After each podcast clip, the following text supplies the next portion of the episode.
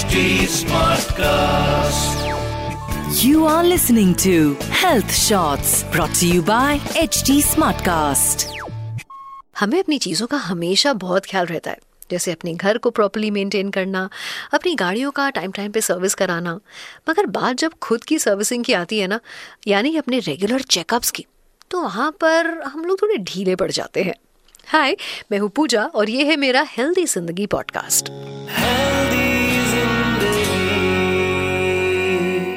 आज हम हेल्दी जिंदगी पॉडकास्ट में बात कर रहे हैं एक ऐसी प्रॉब्लम के बारे में जो प्रेजेंट टाइम में काफ़ी कॉमन हो गई है.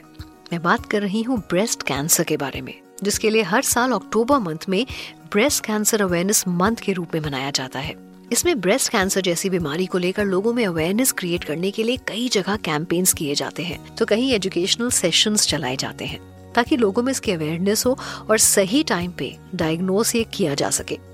तो आज के इस पॉडकास्ट में मैं आपको ब्रेस्ट कैंसर के बारे में बहुत सारी बातें बताऊंगी, जिससे आपके जो मिथ्स हैं वो दूर हो सकेंगे और जो फैक्चुअल इन्फॉर्मेशन है वो आपकी नॉलेज को ऐड करने में मदद करेगा. साथ ही आज मेरे पॉडकास्ट में हमारे साथ होंगी डॉक्टर स्मृति अग्रवाल, जो कॉस्मेटिक एंड गायनेकोलॉजिस्ट प्रोफेसर हैं और साथ ही HOD हैं अपने डिपार्टमेंट में NRMML IMS. आज इनसे हम बात करके बहुत चीजें जानेंगे ब्रेस्ट कैंसर के बारे में. कैंसर की जब हम बात करते हैं तो ब्रेस्ट कैंसर उनमें से सबसे कॉमन और सबसे ज्यादा रजिस्टर्ड केसेस में देखने को मिलता है. पहले ये वेस्टर्न कंट्रीज में ज्यादा कॉमन था, पर अब इंडिया में भी इसके केसेस टाइम टू टाइम बढ़ते जा रहे हैं. लेटेस्ट रिपोर्ट के हिसाब से 1,62,468 से ज़्यादा ब्रेस्ट कैंसर के नए केसेस रजिस्टर किए गए हैं और इसमें डेथ रेट भी बहुत ज़्यादा है.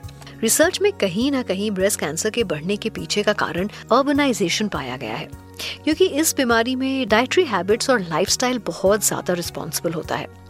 वैसे ब्रेस्ट कैंसर से बचने के लिए कुछ बेसिक तरीके हैं जिसे हम सुधार सकते हैं और कुछ ऐसी चीज़ें भी हैं जो हमारे हाथ में नहीं है. जो चीज़ें हमारे हाथ में हैं वो है हेल्दी डाइट लेना और प्रॉपर एक्सरसाइज करना, और जो चीज़ें हमारे हाथ में नहीं है वो है जेनेटिक लिंकेज. इस केस में ब्रेस्ट कैंसर अगर फैमिली हिस्ट्री में है तो आपके चांसेस बढ़ जाते हैं. मतलब जेनेटिकली कई बार इनहेरिट होने की वजह से ये फीमेल्स में डेवलप हो जाता है, जिसकी डायग्नोसिस बहुत ज़रूरी होती है. अच्छा, यहाँ पर एक बहुत ही इम्पॉर्टेंट बात है, वो है कि ब्रेस्ट कैंसर फीमेल्स में तो होता ही है पर मेल्स में भी होता है. ये बात अलग है कि फीमेल्स के कंपैरिजन में मेल का रेशियो बहुत कम है, या ये कहें कि दोनों जेंडर में देखा जाता है. विमेन में ब्रेस्ट कैंसर के चांसेस 99% होते हैं, इसीलिए उनको इस बात का ज़्यादा ख्याल रखना चाहिए और प्रॉपर हेल्दी डाइट और एक्सरसाइज जो है अपनी लाइफस्टाइल में शामिल करना चाहिए. ब्रेस्ट कैंसर एक ऐसा कैंसर है जो ज़्यादातर 40 साल के बाद वाली एज ब्रैकेट में देखा गया है. पहले ये 60 से 70 वाले एज ब्रैकेट में मिलता था, पर अब ये एज शिफ्ट हो गई है due to our hectic lifestyle. बात अगर करें हम ब्रेस्ट कैंसर के सिम्टम्स की, तो ब्रेस्ट कैंसर एक ऐसी बीमारी है जिसके सिम्टम्स बहुत होते हैं, बट ये बहुत लेट से पता चलता है. जनरली अर्ली कैंसर कोई सिम्टम्स प्रोड्यूस नहीं करता, पर अर्ली कैंसर को पहचानने के बहुत सारे तरीके हैं जिसे हम पता लगा सकते हैं कि ये ब्रेस्ट कैंसर हो सकता है.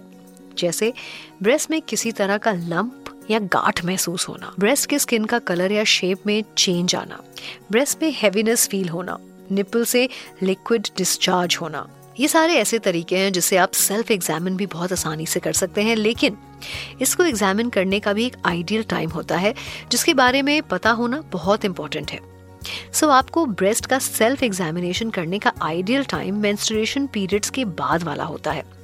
उस टाइम आप शीशे के सामने खड़ी होकर अपने ब्रेस्ट को आप अपने हाथ से चेक करें, और इस दौरान अगर आपको कुछ चेंजेस फील होते हैं तो तुरंत डॉक्टर से कंसल्ट करें और ट्रीटमेंट बहुत ज़रूरी है. वैसे सेल्फ एग्जामिनेशन के अलावा भी कई तरीके हैं इस बीमारी को डिटेक्ट करने के, और वो होता है मैमोग्राम या स्क्रीनिंग टेस्ट, जिसे ब्रेस्ट कैंसर जैसी बीमारी काफ़ी ईजली और अर्ली स्टेज में डिटेक्ट करी जा सकती है. अगर ये डिटेक्ट हो जाती है तो उससे जो बीमारी के डेवलप होने के चांसेस है ना, वो काफ़ी कम हो जाते हैं. मैमोग्राम स्क्रीनिंग कैंसर का डेवलप होने के साथ काफ़ी हद तक आपको बचा सकता है और अर्ली स्टेजेस में ही प्रॉब्लम को कंट्रोल में लाने में मदद करता है. बट एक इम्पॉर्टेंट इन्फॉर्मेशन मैमोग्राम टेस्ट के बारे में ये है कि ये टेस्ट हर एज के लोगों के लिए नहीं होता। ये सिर्फ 35 से 40 साल की उम्र की जो औरतें हैं उनके लिए किया जाता है और 40 साल के बाद हर साल एक मैमोग्राम स्क्रीनिंग जरूरी हो जाती है ताकि अगर कोई प्रॉब्लम हो, गॉड फॉरबिड प्रॉब्लम हो, तो उसको आप अर्ली डिटेक्ट कर सकें और उसको बढ़ने से रोकें। सो नाउ मैं डॉक्टर स्मृति से ब्रेस्ट कैंसर रिलेटेड कुछ क्वेश्चंस पूछना चाहूंगी और इस टॉपिक को हम बेहतर तरीके से समझ सकें। सो डॉक्टर, मेरा सबसे पहला सवाल है कि ब्रेस्ट कैंसर से रिलेटेड क्या क्या मिथ होते हैं लोगों में? तो ये एक्चुअली बहुत रेलेवेंट है क्योंकि कई बार उनके सवाल होते हैं कि अगर हम लोग सेलफोन कैरी करें अपनी शर्ट की पॉकेट में या अपनी ब्रेस्ट के आसपास, क्या उससे ब्रेस्ट कैंसर हो सकता है? क्या कभी ब्रेस्ट में चोट लगने से कैंसर हो सकता है? कई यंग लड़कियां हमसे ये पूछती हैं कि अगर हम ब्रेसलेट को नाइट में पहने या वायर्ड ब्रेसलेट पहने, क्या उससे हमें ब्रेस्ट कैंसर हो सकता है? जो पेशेंट इनफर्टिलिटी के होते हैं उनके मन में ये क्वेरी होती है कि क्या आईवीएफ ट्रीटमेंट से ब्रेस्ट कैंसर हो सकता है? तो ये डेफिनेटली बहुत इम्पोर्टेंट मिथ है हमारी सोसाइटी में। Okay, so what factors increase the risk of breast cancer? तो बहुत इम्पोर्टेंट है सर्टेन फैक्टर्स। वैसे ब्रेस्ट कैंसर किसी को भी हो सकता है, इसलिए सभी लेडीज को केयरफुल रहना चाहिए, लेकिन हाँ कुछ रिस्क फैक्टर्स ऐसे होते हैं जिसमें ये होने का चांस ज्यादा है, जैसे कि ओबेसिटी। अगर वुमेन का BMI ज्यादा है तो उसको ज्यादा चांस है ब्रेस्ट कैंसर का। अगर लेडीज डिलीवरी के बाद ब्रेस्ट फीडिंग नहीं कराती है तो उनका भी ज्यादा चांस है। अगर कुछ लेडीज को पीरियड जल्दी आ जाते हैं और काफी लेट टाइम के बाद पीरियड बंद होते हैं, उनमें भी हाई रिस्क होता है ब्रेस्ट कैंसर होने का। तो लेडीज अल्कोहल ज्यादा लेती है या फिजिकल एक्टिविटी कम करती है, उनमें भी देखा गया है कि ब्रेस्ट कैंसर का रिस्क होता है। अच्छा जी, अच्छा कैंसर पेशेंट्स को थेरेपी के बाद कितनी बातों का ध्यान रखना चाहिए? देखिए बहुत जरूरी है कि अगर कोई भी पेशेंट को ब्रेस्ट कैंसर हो गया है और उसका ट्रीटमेंट हो गया है तो वो अपना रेगुलर फॉलोअप कराती रहे।